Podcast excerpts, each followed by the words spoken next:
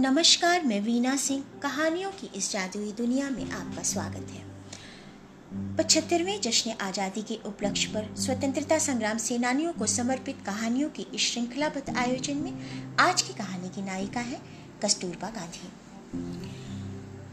भारत के स्वतंत्रता संग्राम में वो महिला जिनका नाम ही स्वतंत्रता का पर्याय बन गया वो है कस्तूरबा गांधी। बाकी नाम से विख्यात कस्तूरबा गांधी राष्ट्रपिता महात्मा गांधी की धर्मपत्नी थी और भारत के स्वाधीनता आंदोलन में उन्होंने महत्वपूर्ण योगदान दिया। निरक्षर होने के बावजूद कस्तूरबा के अंदर अच्छे बुरे को पहचानने का विवेक था। उन्होंने ताउम्र बुराई का डटकर सामना किया और कई मौके पर तो गांधी जी को भी चेतावनी देने से नहीं चूकी। बकौल महात्मा गांधी, जो लोग मेरे और बाकी निकट संपर्क में आए हैं उनमें से अधिकांश संख्या तो ऐसे लोगों की है जो मेरी अपेक्षा पाप पर कई गुना अधिक श्रद्धा रखते हैं। उन्होंने अपना संपूर्ण जीवन अपने पति और देश के लिए व्यतीत कर दिया। इस प्रकार देश की आज़ादी और सामाजिक उत्थान में कस्तूरबा गांधी ने बहुमूल्य योगदान दिया। कस्तूरबा गांधी का जन्म ग्यारह अप्रैल सन अठारह सौ उनहत्तर में काठियावाड़ के पोरबंदर नगर में हुआ था।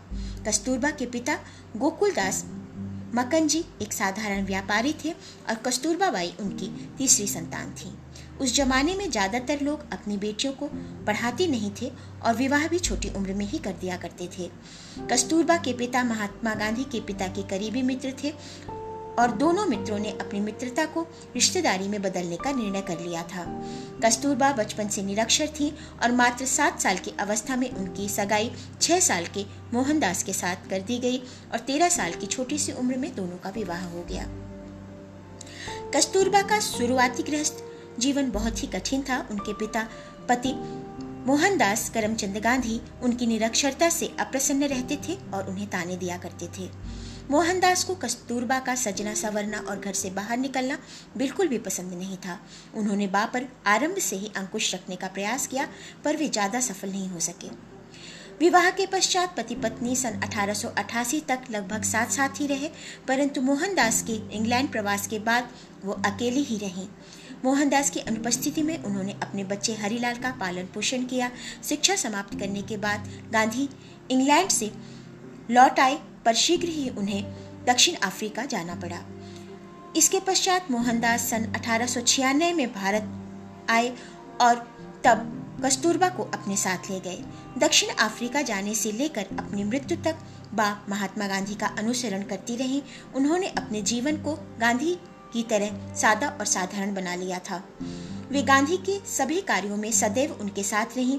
बापू ने स्वाधीनता आंदोलन के दौरान अनेक उपवास रखे और इन उपवासों में वो अक्सर उनके साथ रहीं और उनकी देखभाल करती रहीं। दक्षिण अफ्रीका में उन्होंने गांधी जी का बखूबी साथ दिया। वहाँ पर भारतीयों की दशा के विरोध में जब वो आंदोलन में शामिल हुई तब उन्हें गिरफ्तार कर तीन महीने की कड़ी सजा के साथ जेल भेज दिया गया। जेल में मिला खाना अखाद्य था। तब उन्होंने फलाहार करने का निश्चय किया पर अधिकारियों द्वारा उनके अनुरोध पर ध्यान नहीं जा, दिए जाने पर उन्होंने उपवास किया, जिसके पश्चात अधिकारियों को झुकना पड़ा।